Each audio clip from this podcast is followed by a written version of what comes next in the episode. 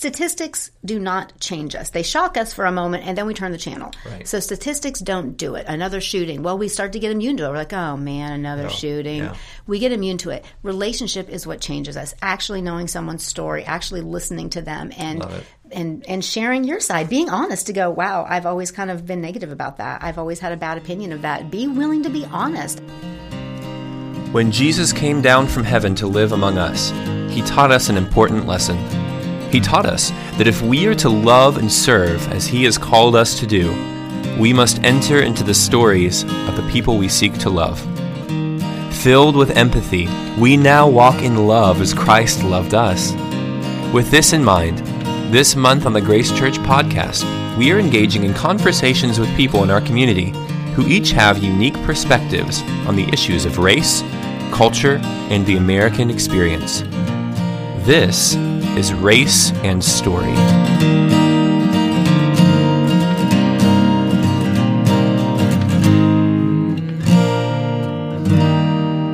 Hi, this is Father Jonathan, and I'm coming to you again with uh, a podcast about race and story. Actually, this is our first on the Race and Story podcast. And um, th- today I have with me my wife, Marissa. Hi, Marissa. Hi, honey.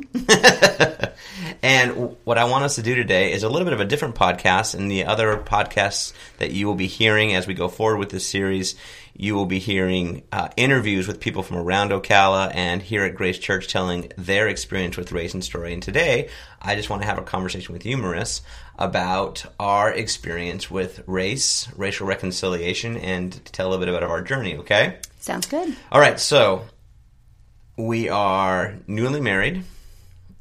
Uh, so like what? We got married when we were twenty one. If we right, let's rewind. Newly married in '94. in nineteen ninety four, yeah, not today, Not today. obviously. Yes. Okay, so I'm going back in time here. Thank you.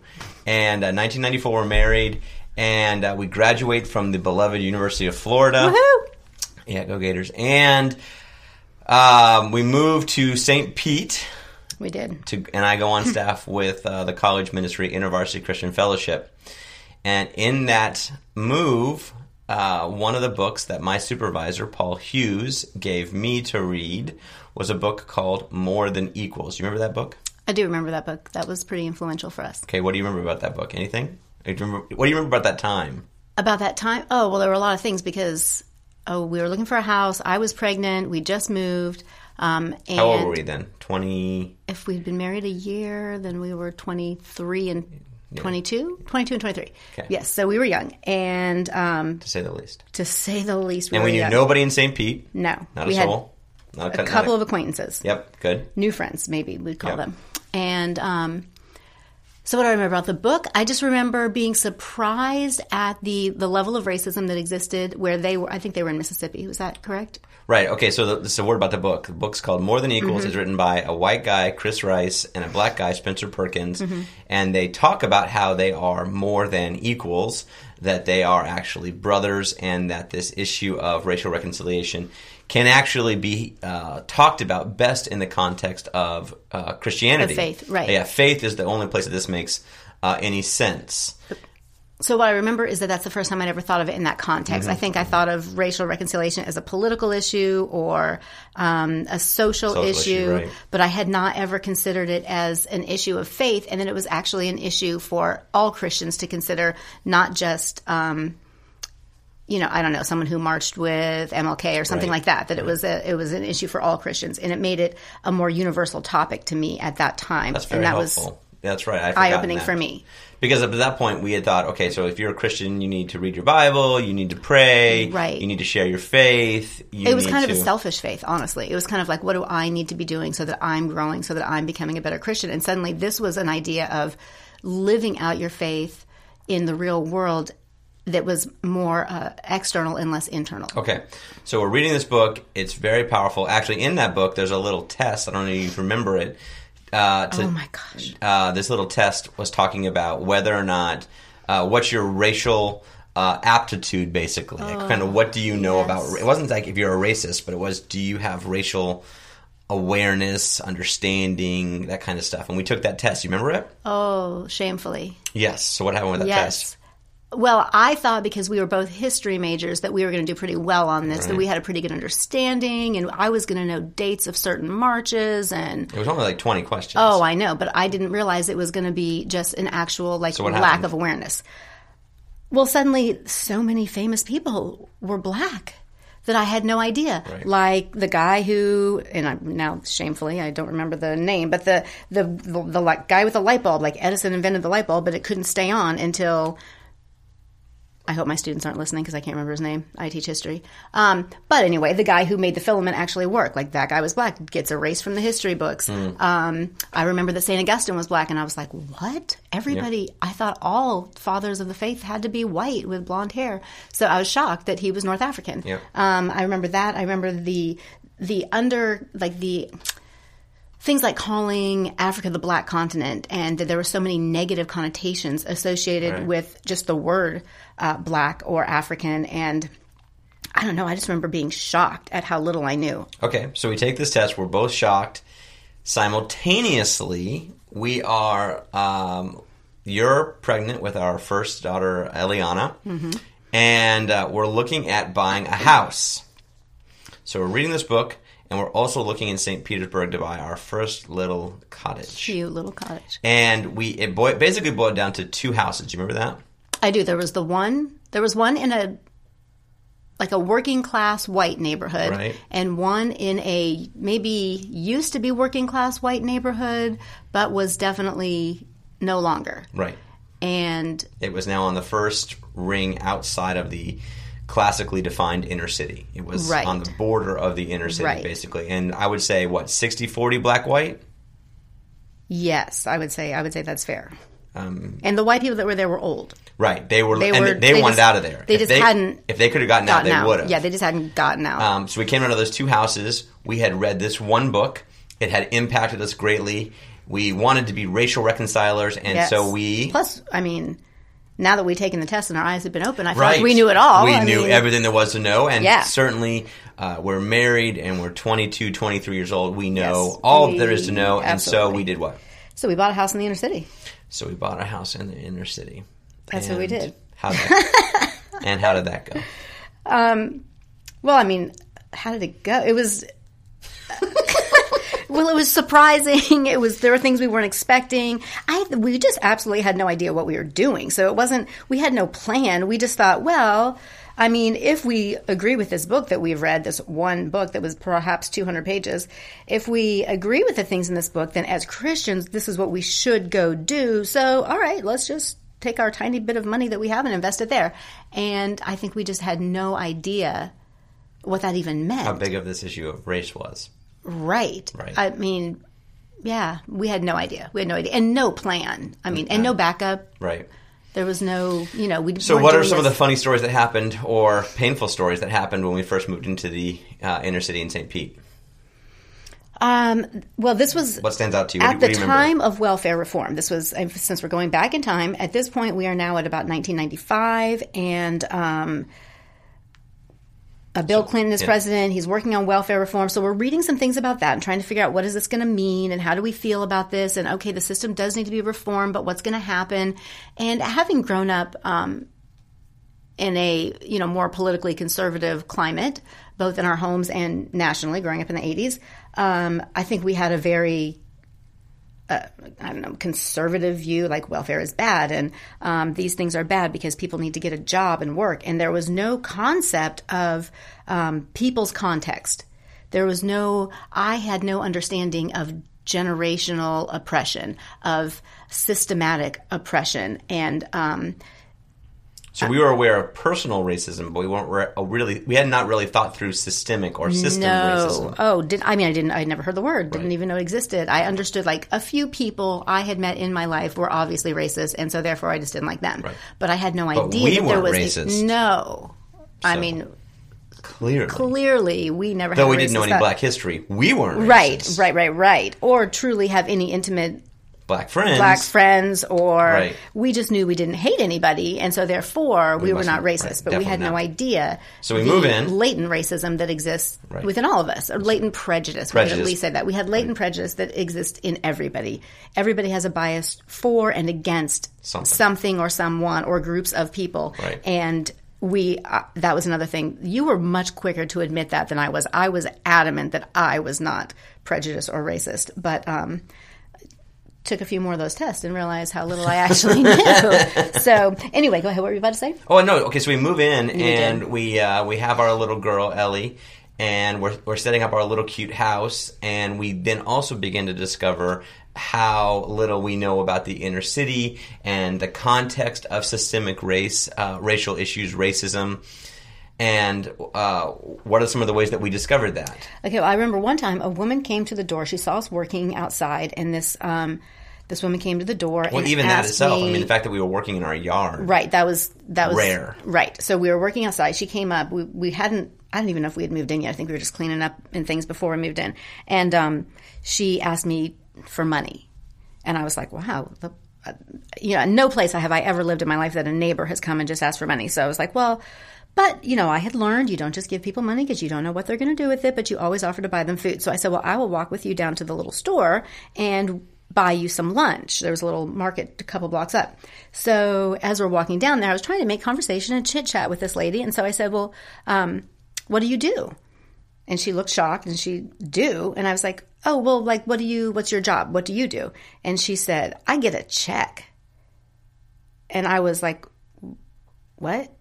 I didn't, I had, I had never, I didn't understand that even asking her if she worked was like completely outside of her context. There was, she had no, she didn't even know what I meant when I said, what do you do? And I was shocked. It was the first time I had realized that there's actually a way in which people are raised to not even have the same values or the same context that I grew up with. In So my really, that world, was a collision of your middle class values.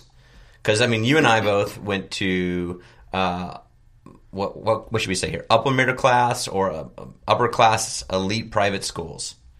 uh, yes. I mean, your private school, high school in Fort Lauderdale, was uh, Westminster, correct. Westminster Academy. Westminster Academy, very elite, predominantly white, Mhm. Predom- predominantly. yes. predominantly white private school, and I went to Lake Highland Prep, and where we had you know our token one black person, We had a couple of little token black people as well. and uh, but And I wasn't racist because I went to prom with one of them, so I knew for sure I wasn't for racist. sure you weren't racist Right. because you went to prom with a black. Shout out to Akiva.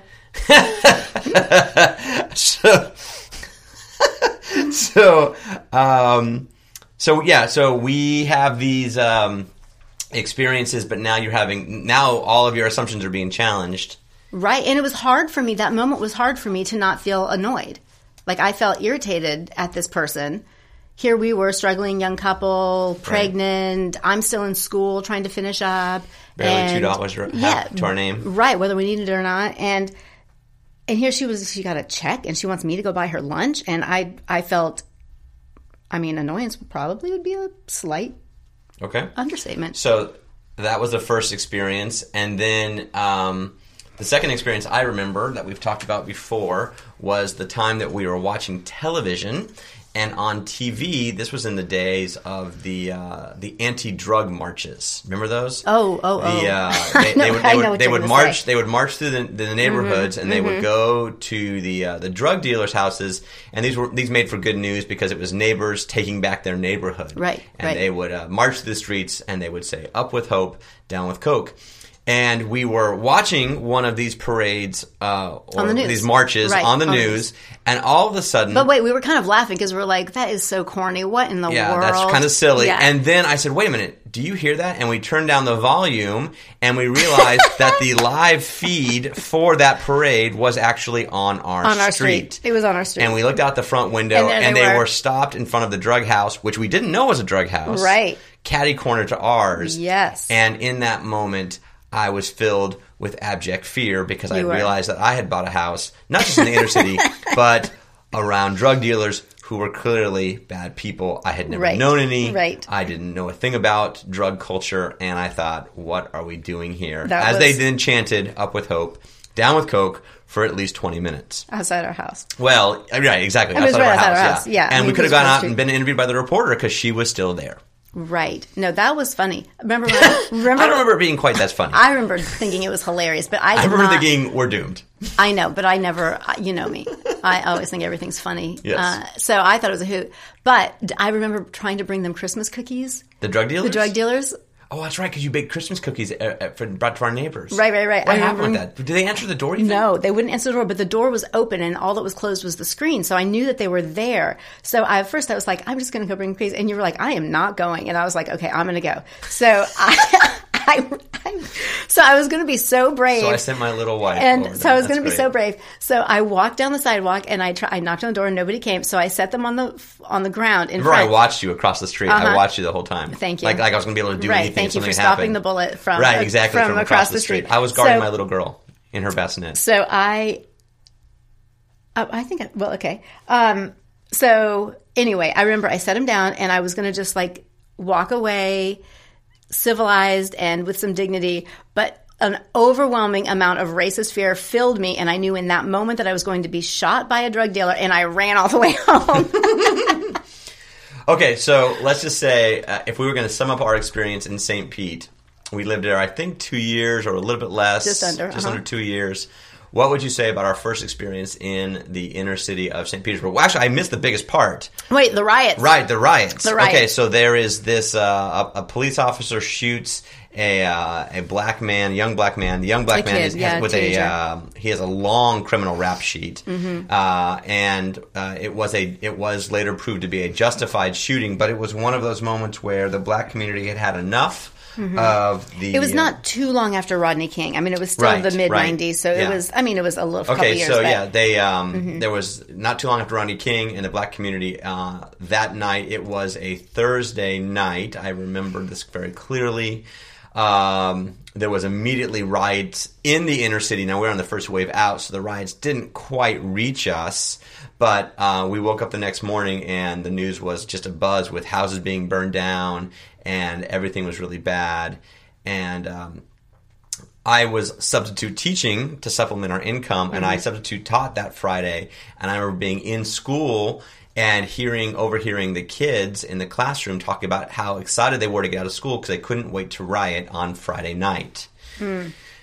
And what happened that Friday night? So that Friday night, we came home. We were we could hear all this noise outside our house. We could hear, uh, you know, yelling, and we weren't sure what it was. And I was like, "Let's go see. Let's go see. Let's go outside and see." And um, so, I, I think of the two, I in our younger days, at least, I was more impulsive. So I decided, Are you scared at all?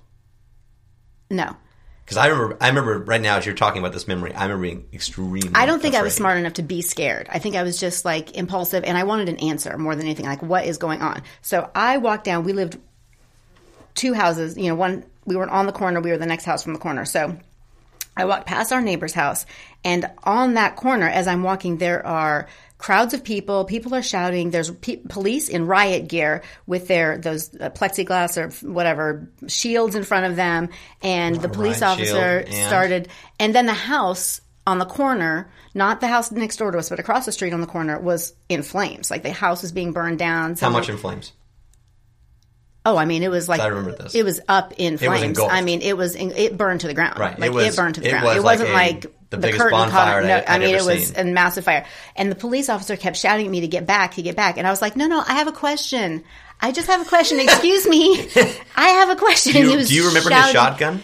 It was well, it he had the as big as shield and the shotgun. The shotgun went to his shoulder, and so it was certainly as big as me. Like it was enormous. Right. And so, um, Because I was right behind you at that point. I remember this. Oh, were you? I didn't Yeah, know you came uh, out, but yeah. I um so I walked so I kept telling him no I have a question I just need to ask you so I walked up and I was like is this in relation to the shooting yesterday and he was like ma'am get back in the house so obviously it was in relation it was a retaliation kind of a thing And I remember I asked him where the where where is the fire department? Why aren't they coming? And he said he yelled at me as well, and he said there's shooting in this neighborhood. They're not coming.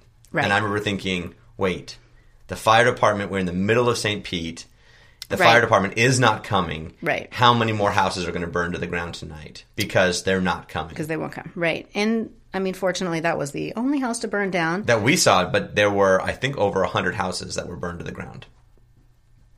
As I looked it up in the past. oh wow I don't know if I ever knew that Yeah. It was Well, massive. it was a terrible scenario. So, okay, so certainly. we have this- Okay, we- so so that happened. the- the that was when I started having doubts. Prior to that, I was like, "This is fine. This is fine." But at that moment, we had a nine month old baby. I remember she was nine months old because I remember talking to some this this older.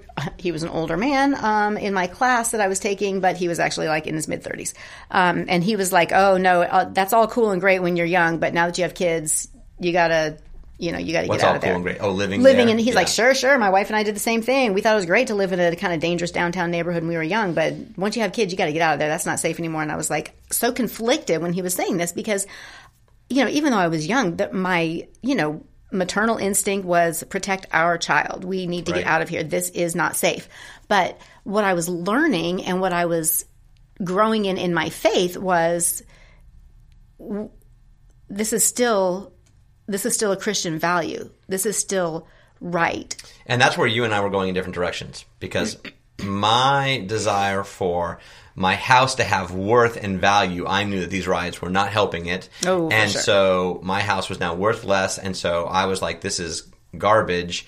And I realized how little we understood about the context of systemic racism that we had moved into, that we were woefully unprepared. This was the stupidest idea, and we needed to get out of there. And I don't think that I was as aware of those things as you were. I don't think that I was. Um, I wasn't reading as much as you were on those kinds of topics. I mean, I was reading like what to expect the first year and things like that. You know, I was reading all kinds of baby books and um, things like that. So I don't think that I understood as much as you did, which is probably what kept me so hopeful. Okay, so not long after that, uh, InterVarsity asks us to move to Orlando, which we agreed to. Um, we still own our house in St. Pete. There are there's no one buying houses where we're selling our house, and so we have to uh, rent it out because we don't. We tried to sell it, but no one would buy it. Right. So we got a renter, and that worked out okay for us. And we moved to this small apartment in Orlando, and we begin to talk about okay, let's buy a house here in Orlando. And you say, Oh, I, I said we should look in the inner city. We should go. Let's look downtown. and what did I say? Heck no. I said no, never. I, I'm, that that part of our life, that little uh, two year experience Uh, experiment was ridiculous, Right. And we're dumb, and I do not want to do it. And what did you say? Do you remember? I don't know if I remember. No. I do, because we it was a pretty heated discussion. Well, I remember we had several discussions about it. and yeah, they were always heated, and you were always like, "No, this is what Christians should do," and I was like, "Okay." Fine, but we are not those Christians. We cannot handle this. We have two little kids. What are we doing here? oh, yeah, because at this point we had another one. Yeah, we know we had Yes. Aaliyah now, Mm-hmm. and and I and then so we get, we basically came to one of those moments in our marriage where we're at an absolute impasse. Mm-hmm. You said one thing, I said another, and there was no agreement coming. Correct. And so you uttered those fateful words. I will never forget them. I remember we were sitting in our living room of a little tiny apartment, and you said, Oh, I know what I must have said. I must have said, "Let's just pray about it." "No, you said I'll pray for you about I'll that." like as if it was like a Harry A Potter threat. spell. A threat. I will Oh, cast yeah? this spell upon you. Well, I'll pray for you because you're obviously you. in sin. Right, right, right. Oh my gosh. uh, I'll pray for you. And I was like, oh yeah, well I'll pray for you. you know, like I, I could have sort of, I'll, I'll cast my counter spell on you. Oh, And um, love that mature faith. and we we just we just couldn't talk about it anymore. Right. Um, but you know, you and what- here's the funny thing is, I know for sure that you were faithful in praying for me about that. I know for sure I was not faithful because I was like, we're not going. It is not happening. Um, now, maybe my downfall as a not a downfall, but one of my things I do is uh, I read books and I study up issues, and so Right. I kept reading books about this. Um, and I became intrigued not only with uh, racial reconciliation, but also what it meant to live in community with other people, what it meant to do life together. And um, Dietrich Bonhoeffer. Dietrich Bonhoeffer being a big one, a little tiny book that he wrote called Life Mm-hmm. Life Together, Together. that uh, will mess with your head. Don't read it.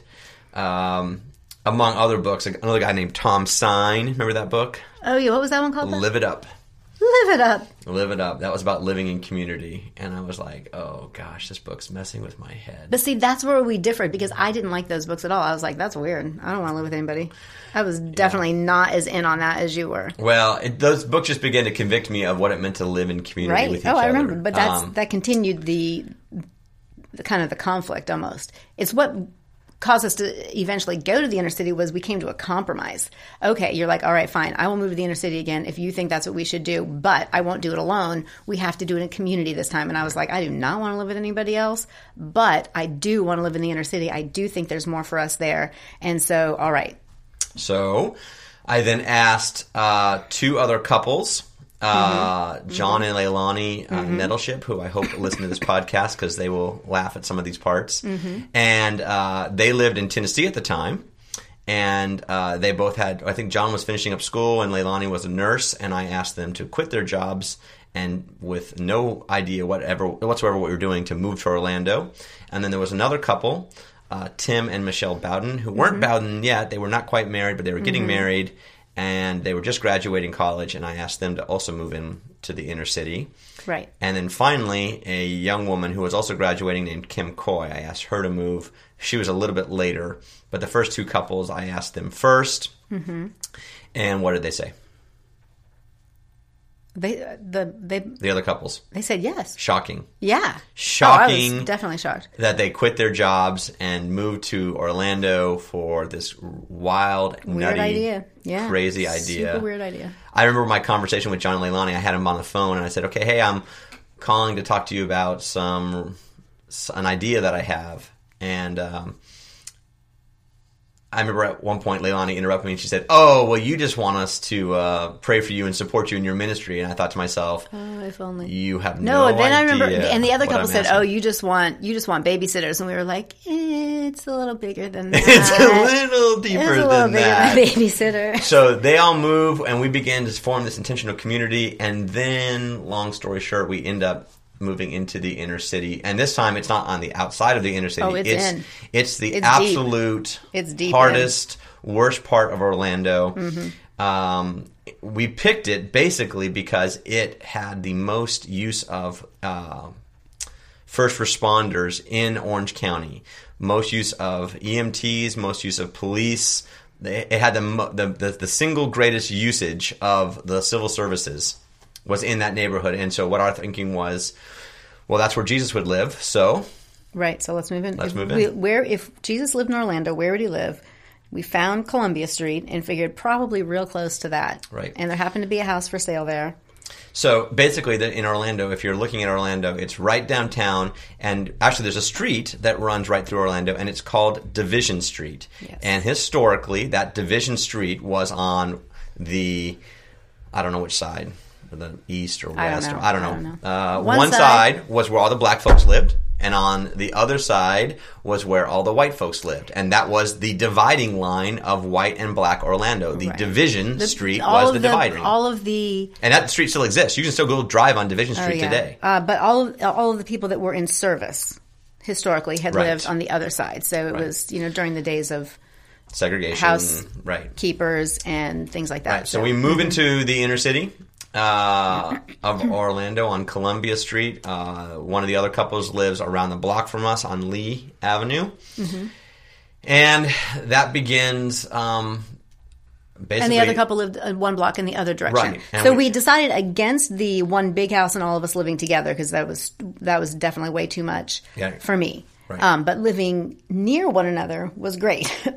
that was a good thing. So we all live near each other, and so three white couples Yes. move into two a- white babies. and two white babies, and we move into a neighborhood. And actually, right after we got there, Micah was born. So th- three white Three babies. white babies. Yes, we moved in I don't know February, March, and he was born in April. Right. So, So I like a was month quite after we pregnant. lived I was quite pregnant when we moved in with him. And uh, there are a million funny stories about that. Well, I mean, funny now, like when the rats came in the house and you Oh. were freaking out. I was freaking out, and when I pulled the uh, the t- the TV antenna, the massive antenna on the side of our house, and on our neighbor's house, yeah. when I broke, Yeah. when I was climbing on it, and it fell down on me, and all of the uh, the rifle shells. Sure, sure. So New Year's Eve. Uh, oh, No, oh, in oh, all the, the- the in all bullets. the- you mean? When are we there found all the those bullets, bullets we, in we the found as we were moving into the house. That's right. That people had left behind. And then on New Year's Eve, when all the gunshots went off, and When we had to we called the police and we said, "Hey, there's gunshots," and they're like, "Yeah, we know. We're not coming." We're not and we're coming. like, "What are we doing here?"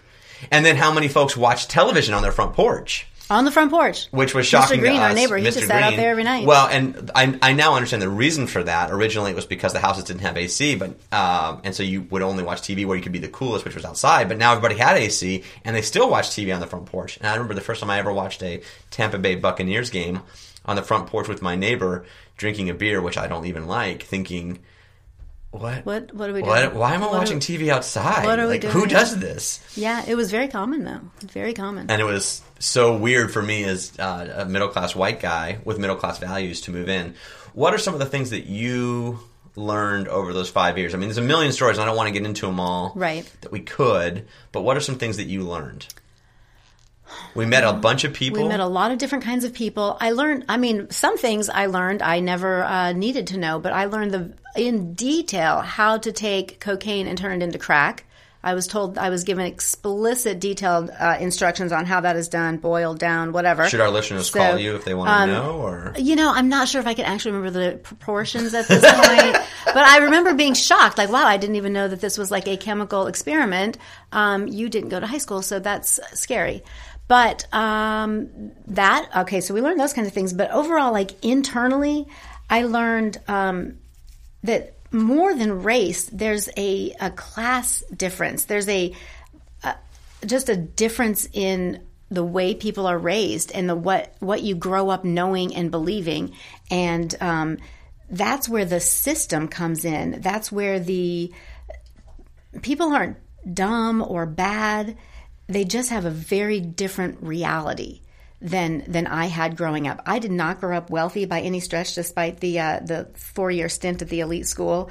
Um, but my dad got up and worked hard every single day of my life, and so and that was a value that I was raised with. Um, you work hard, and that doesn't that value doesn't translate into other cultures, even other culture, other subcultures of the United States. And so those were things I didn't know. And I didn't, it's easy to say, oh, people are lazy or people are takers or, Or if you people just are, worked hard, you'd if you just worked harder. And, and that's not necessarily true. like our neighbor, Mr. Green, worked exceptionally he worked hard. very hard. And He uh, was a, a laborer at a Mm-hmm. construction site, carried drywall, even though he was um, go, undergoing chemotherapy. yeah. And he was in his and 60s. in his spare time, he would also he built that barbecue truck. oh my gosh, that's the best barbecue I ever had in my life. Yep. Mr. Green.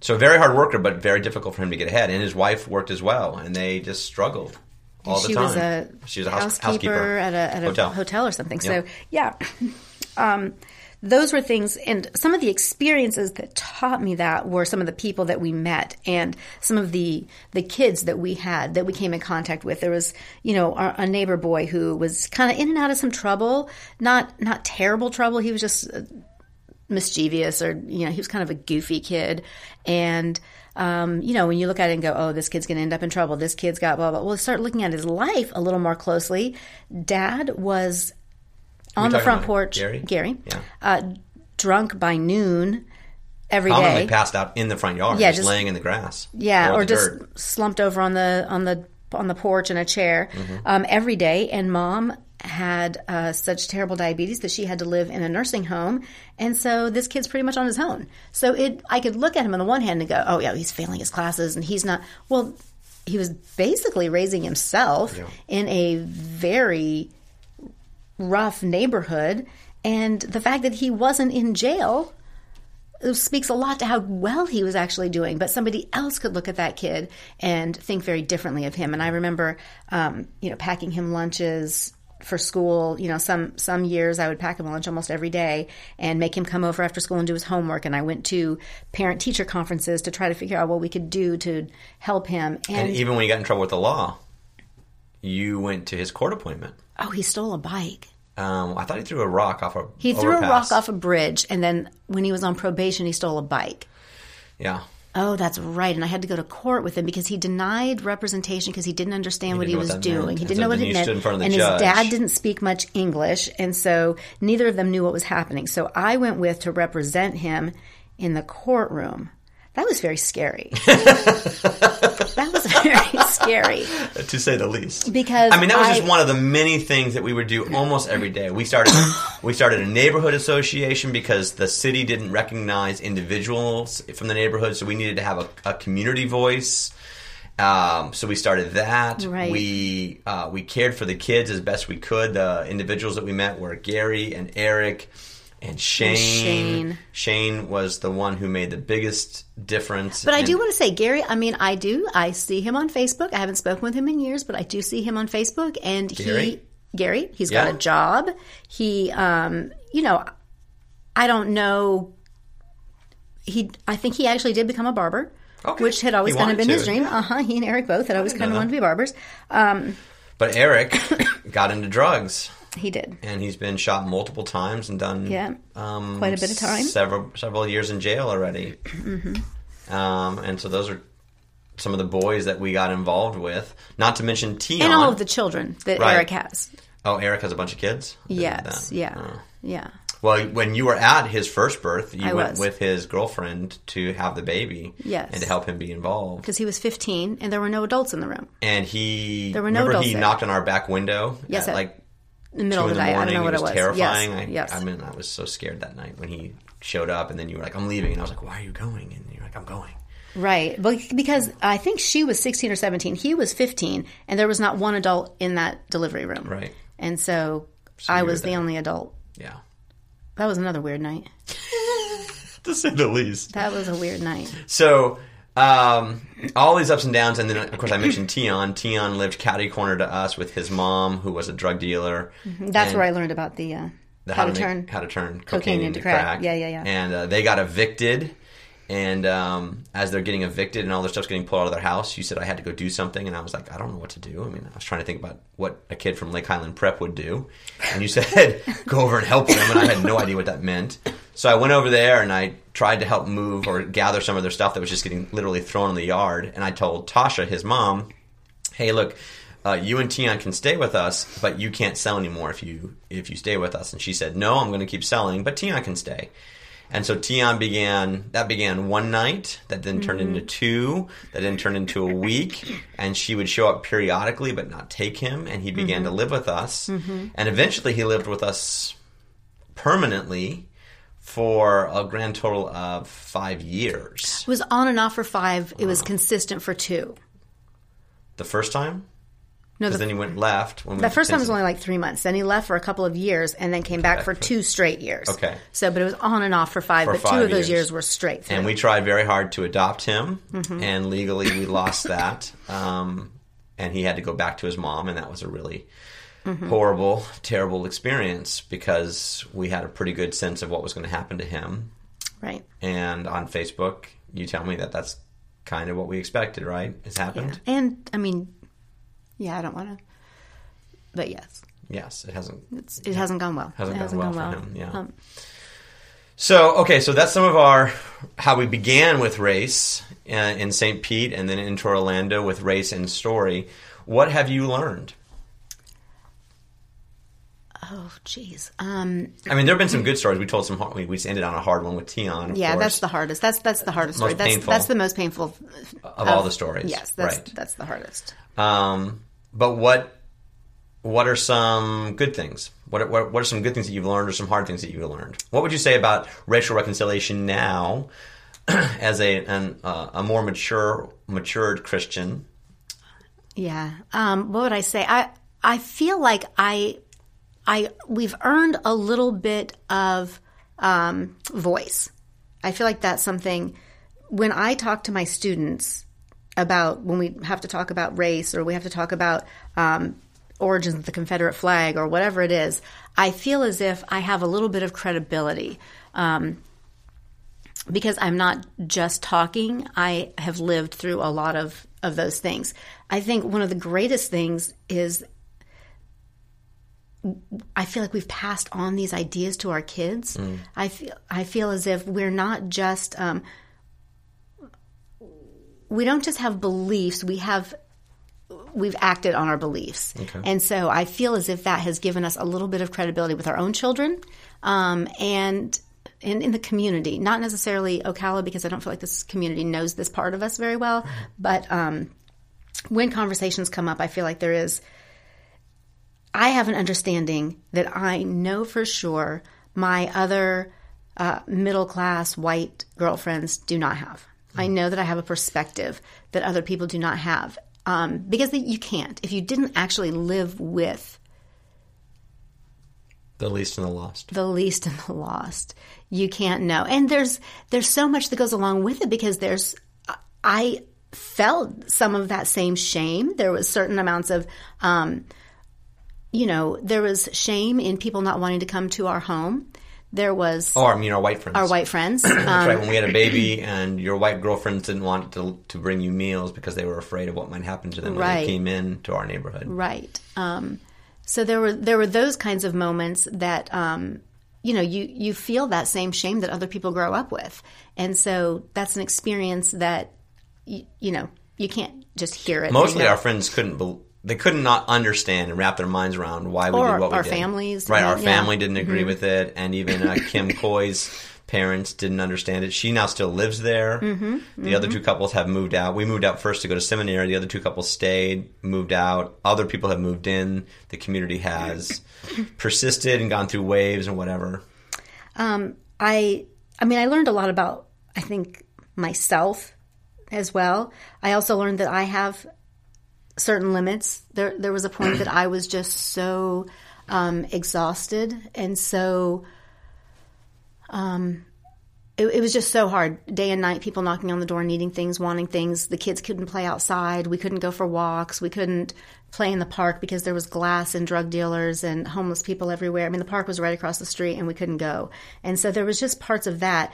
Um, another thing that i really learned is it's easy to understand how people become hopeless because after living there for five years the second neighborhood we lived in for almost five years there were I had so many days of feeling so hopeless and so many days of um, getting off the interstate and pulling into you know onto our street or into the neighborhood.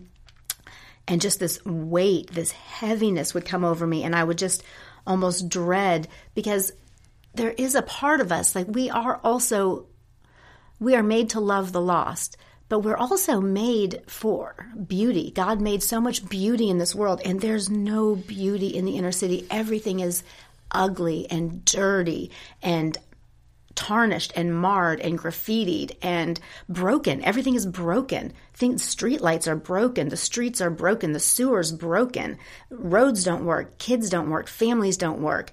Nothing works in the inner city. And it became so oppressive for me after a time. You also traveled quite a bit during that time period in our life. And so you were gone two to three months out of the year. And I felt very um, alone in that in that situation. And at first, I was fine. I'm, I'm a fairly resilient person, but over time, it was like I just wanted some green grass to grow somewhere.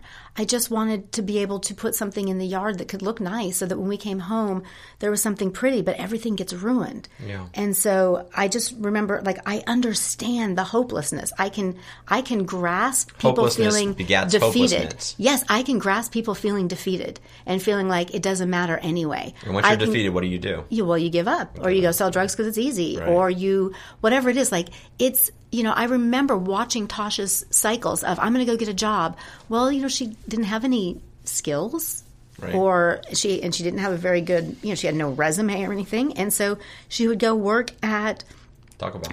was it Taco Bell or mm-hmm. Arby's? Okay, so at a fast food place, and she was making whatever minimum wage was at the time, six thirty an hour, six fifty or something like that. And sh after a few weeks, she would just give up. She couldn't find childcare for Tion. I remember he was about three or four years old, and she brought his his big wheel and let him just ride around in the parking lot of Taco Bell while she's supposed to be working. And then she couldn't believe that the manager was angry at her for this and realized that it was a lot easier for her to sell drugs. And in truth, I tried so hard to talk her out of it, but the whole time I'm like, I mean, I don't want you selling drugs, but on the other hand, like you're not making any money and Tion's in danger Right. tootling around a parking lot on a bad road. I mean, Yeah. you know, OBT, yeah. yeah, on OBT in Orlando. I mean, it was just It was nuts. it was terrible and so you just i really that hopelessness um is so real and it's easy to see if you've never seen anybody make it if you've never seen anyone be successful why would you try How does that filter into your thinking about things like Black Lives Matter? I understand the frustration. I'm, and that is in no way to say that police lives don't matter. All lives matter. But I, yes, there there's a system that works against certain groups of people and works for certain groups of people. My son doesn't have the same struggle that a black teenage boy would have. He's advantaged. He's advantaged. Yeah. No one stares at him when he goes into a store. No one profiles him. No one is watching to see if he's going to steal something. The assumption is he has the money to pay for it. Right. And that's not the case. Nobody, if my girls are playing with, my teenage girls are playing with a baby somewhere, but no one assumes that that baby's theirs. No one assumes that they're teenage moms. They assume that they are, you know, thriving high school students and that they're babysitting or they're playing with a niece or they're something, you know. They, they just don't have that. There's not, they don't go through life knowing that people are looking down on them and thinking poorly of them. So okay, so you said how this already kind of affects your life today. One in the way that you have, we have cho- chosen to raise our kids and help them uh, deal with these de- ideas. Any other way that has caused you to uh, see the world differently now? The way that you still engage with these ideas? Um, well, I don't know. I don't know what you mean. Be, well, how about you? You answer the question, then I'll Oh, see where we're going. No, I don't have any. I mean, I'm, there's lots of things that I think that we do differently, but it's subtle for us. Things like we are. Um, Grace Church is one of two churches, white churches, that march in the MLK parade. Now that was started by the started by the Gilmans, uh, Mm-hmm. Mary Lou and Steve Gilman, Yep. uh, and Nate and Patty, I think as well. Um, I am quite proud of us for doing that. I don't Mm-hmm. see it as an obligation or as like, oh, we're continuing the Gilman's legacy. I, I think of it as, no, this is what Christians should be doing. And I'm every year embarrassed that there aren't as many white churches as black churches because it's not a black church thing. MLK brought uh, the issue of race to the forefront for all of us to uh, to bear, and I think every church should be in that parade. Every one of us, Right, right. Absolutely, because it's a Christian value. Christian it's value, not right. a black value. It's not a black or white Correct. value, it's a Christian Correct. value. And I, maybe it's those things that I say gives me a little bit of credibility with my students and things like that because th- I see them. You know, I'll see a lot of my black students and they're always kind of shocked, like Miss French. So um, That's a very small thing. that's a very small thing. That's easy. It's Right. one cold morning in January. Yeah. That's an easy thing to do. Um, I think we vote differently. I think we have conversations differently with our kids. Yeah. I mean, I think those things. The um, issues are, much more complex to me now. that would be another thing that I would say is Absolutely. before we began this journey. Now we were of course much younger, but Mm-hmm. having been 20 plus years down this journey, I don't see these issues as single variables. Um, I instead I see them as so complex that sometimes I'm overwhelmed and I think I don't even want to think about them. Right. Um, I want to check out of them. And when I hear people get very dogmatic, um, either one way or the other, uh, you know, Black Lives Matter or All Lives Matter, and I hear people get dogmatic either side, I think to myself, I disagree with the dogmatism because it's so complex on both sides. But that also is a tendency for me to want to check out and mm-hmm. disengage and mm. be like, well, it's so complex, I'm going to do nothing. And I think it's where a lot of white folks go, actually. Right. I think that's true. I think um, I think we're we're more outspoken. I think I'm more outspoken. I mean, when the when all of this started and, and Ocala had a real big surge on All the? Uh, well, the like the the shootings and the Black Lives Matter Okay. and the and then there was the backlash with the Confederate flag deal and all. You know, I've been more than vocal on my opinions on on that issue and Because of what we've been through. because of what we've been through, what we chose. and and because of what I know. Right. I I know, and and even just facts, just facts. You know, um, I, I'm not going to jump down the history teacher lane, but um, that was actually never the flag of the Confederacy, and so you know, Right. I have those. I I want the truth to be told, and I don't mind telling it. And if it offends people, it offends people. But there are certain things that are just though. that are just realities. Is that a symbol of hate? It actually is. So, in your opinion, do you think this will wrap up with this maybe? Do you Mm-hmm. think things are getting better, getting worse, or about the same as they have been in terms of the racial understanding dialogue, either for Christians or for our society? I think that they have to get worse before they can get better. I think we plateaued for about 30 years, we reached a point and people decided, oh, well, we have affirmative action now. And I mean, we don't have some of those black codes that we had, and you don't have to pass a test to vote. And so I think things are fine. And we, we let it go for a long time. Um, you know, well, we've all paid our dues because we passed welfare, you know, and so now we're paying back black people for slavery. And people really kind of had that mentality. There was really this, you know, we we've paid it back or you know Johnson passed legislation and so we're fine now. And that's not enough. That's the government did a lot, but it's up to individuals and I think it's going to have to get worse before it gets better. I think that society so socially you mean socially I th- I think that what's happening now has got to be brought to the forefront. I think that you know people wanted to say like we're not racist anymore. We're not a racist Right. country. That a Slavery was a long time ago. that That's slavery's been gone. And that's not true. Not only are we racist, uh, you know, against black people, we're racist against lots of people. I mean, because simply racism is prejudice as you've already said Correct. plus power, Plus The, power. abi- the ability to do something with that prejudice and as people are feeling like their power is being threatened, their prejudice is rising. And so the world is changing. The United States is changing. And until we can be okay with we're a variation of colors now. We are not, you know, 88% white and 12% black anymore. There's a lot more diversity going on here. And until we can all be okay with it, it's going to get worse. okay so very quickly then because we, we need to wrap this up what is an antidote An, oh, wow. Whew. An antidote. I mean, you know, like what would you say so so some white folks are listening to this black folks Mm-hmm. all kinds of different folks are listening to this what would you tell some white folks who are listening to this what would you say here's one thing you could do I mean, you know, my answer is always like, we need to know people. You need to actually Right. be engaged. Like, relationship is what brings which is change. hard because it's like we hey be my black friend Right. because i need one But you know what? We did that once. That's right. We did. We went to people and said, we really are trying to understand other people's cultures and diversity. And, um, you know, there was a young black woman in my class. She was married and had a baby, same stage of life as us. And so we had them over for dinner. We're like, could you be our black friends? You know, Ed and Marsha Ollie were like, we need some diversity. Would you be our black friends? Yeah. And, you know, we did try. I mean, and it did change us. and they told us some very hard things They told us some very hard things. They were Ed and Marcia were instrumental painful. in helping us understand things. So I think relationship, Relationship. because we cannot change the world. We cannot influence the whole world. Most of us, very few of us are given that platform. But we can all have one or two relationships that change us. Amen. We can all have one or two experiences that can change us. And what's one book that you've read that's helped you with this that someone should read I know it sounds silly. White Flight to me was very eye opening. oh, okay white flight by bob Flight- lupton White Flight was really eye opening because I didn't understand the leadership vacuum. I didn't understand what was going on in inner cities.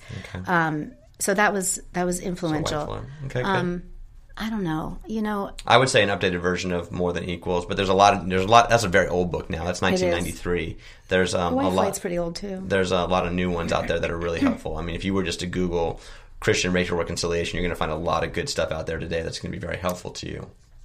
Yeah, to I, read I just and- think it's got to be. really- it- It's statistics do not change us. They shock us for a moment, and then we turn the channel. Right. So statistics don't do it. Another shooting. Well, we start to get immune to it. We're like, oh man, another shooting. yeah. We get immune to it. Relationship is what changes us. Actually knowing someone's story, actually listening to them, and and and sharing your side, being honest to go, wow, I've always kind of been negative about that. I've always had a bad opinion of that. Be willing to be honest. I mean, I had to, you know, fail a couple of tests and realize I didn't know enough about racism. Yep. And, you know, I don't know. Okay, so good. That's helpful. Um, I hope that this podcast series is helpful to whoever's listening to it. I think that we brought a lot of interesting stuff to the table. Marissa, if folks want to contact you, can they? Sure. Good. I How? mean, what? How, why would they? I Okay, mean, good. How would they? I don't. Give an email address. My email is uh, marissafrench at gmail.com. Good. And of course, my name is Jonathan D. French at gmail.com. If you'd like to continue this discussion with us, we would love to hear from you. We'd love to know your thoughts about this. Um, and I hope that you engage with the things that Grace Church is doing um, in the beginning of the year, both with these podcasts, with the church watching the movie Selma, and of course, yet again, marching in the MLK parade. And this year, for the first time that I can remember, we are hosting the ecumenical service here at Grace and would love for you to be a part of that. That's going to be on Sunday night before MLK Day. I want to say it's the 15th, but don't quote me on that. Just look it up.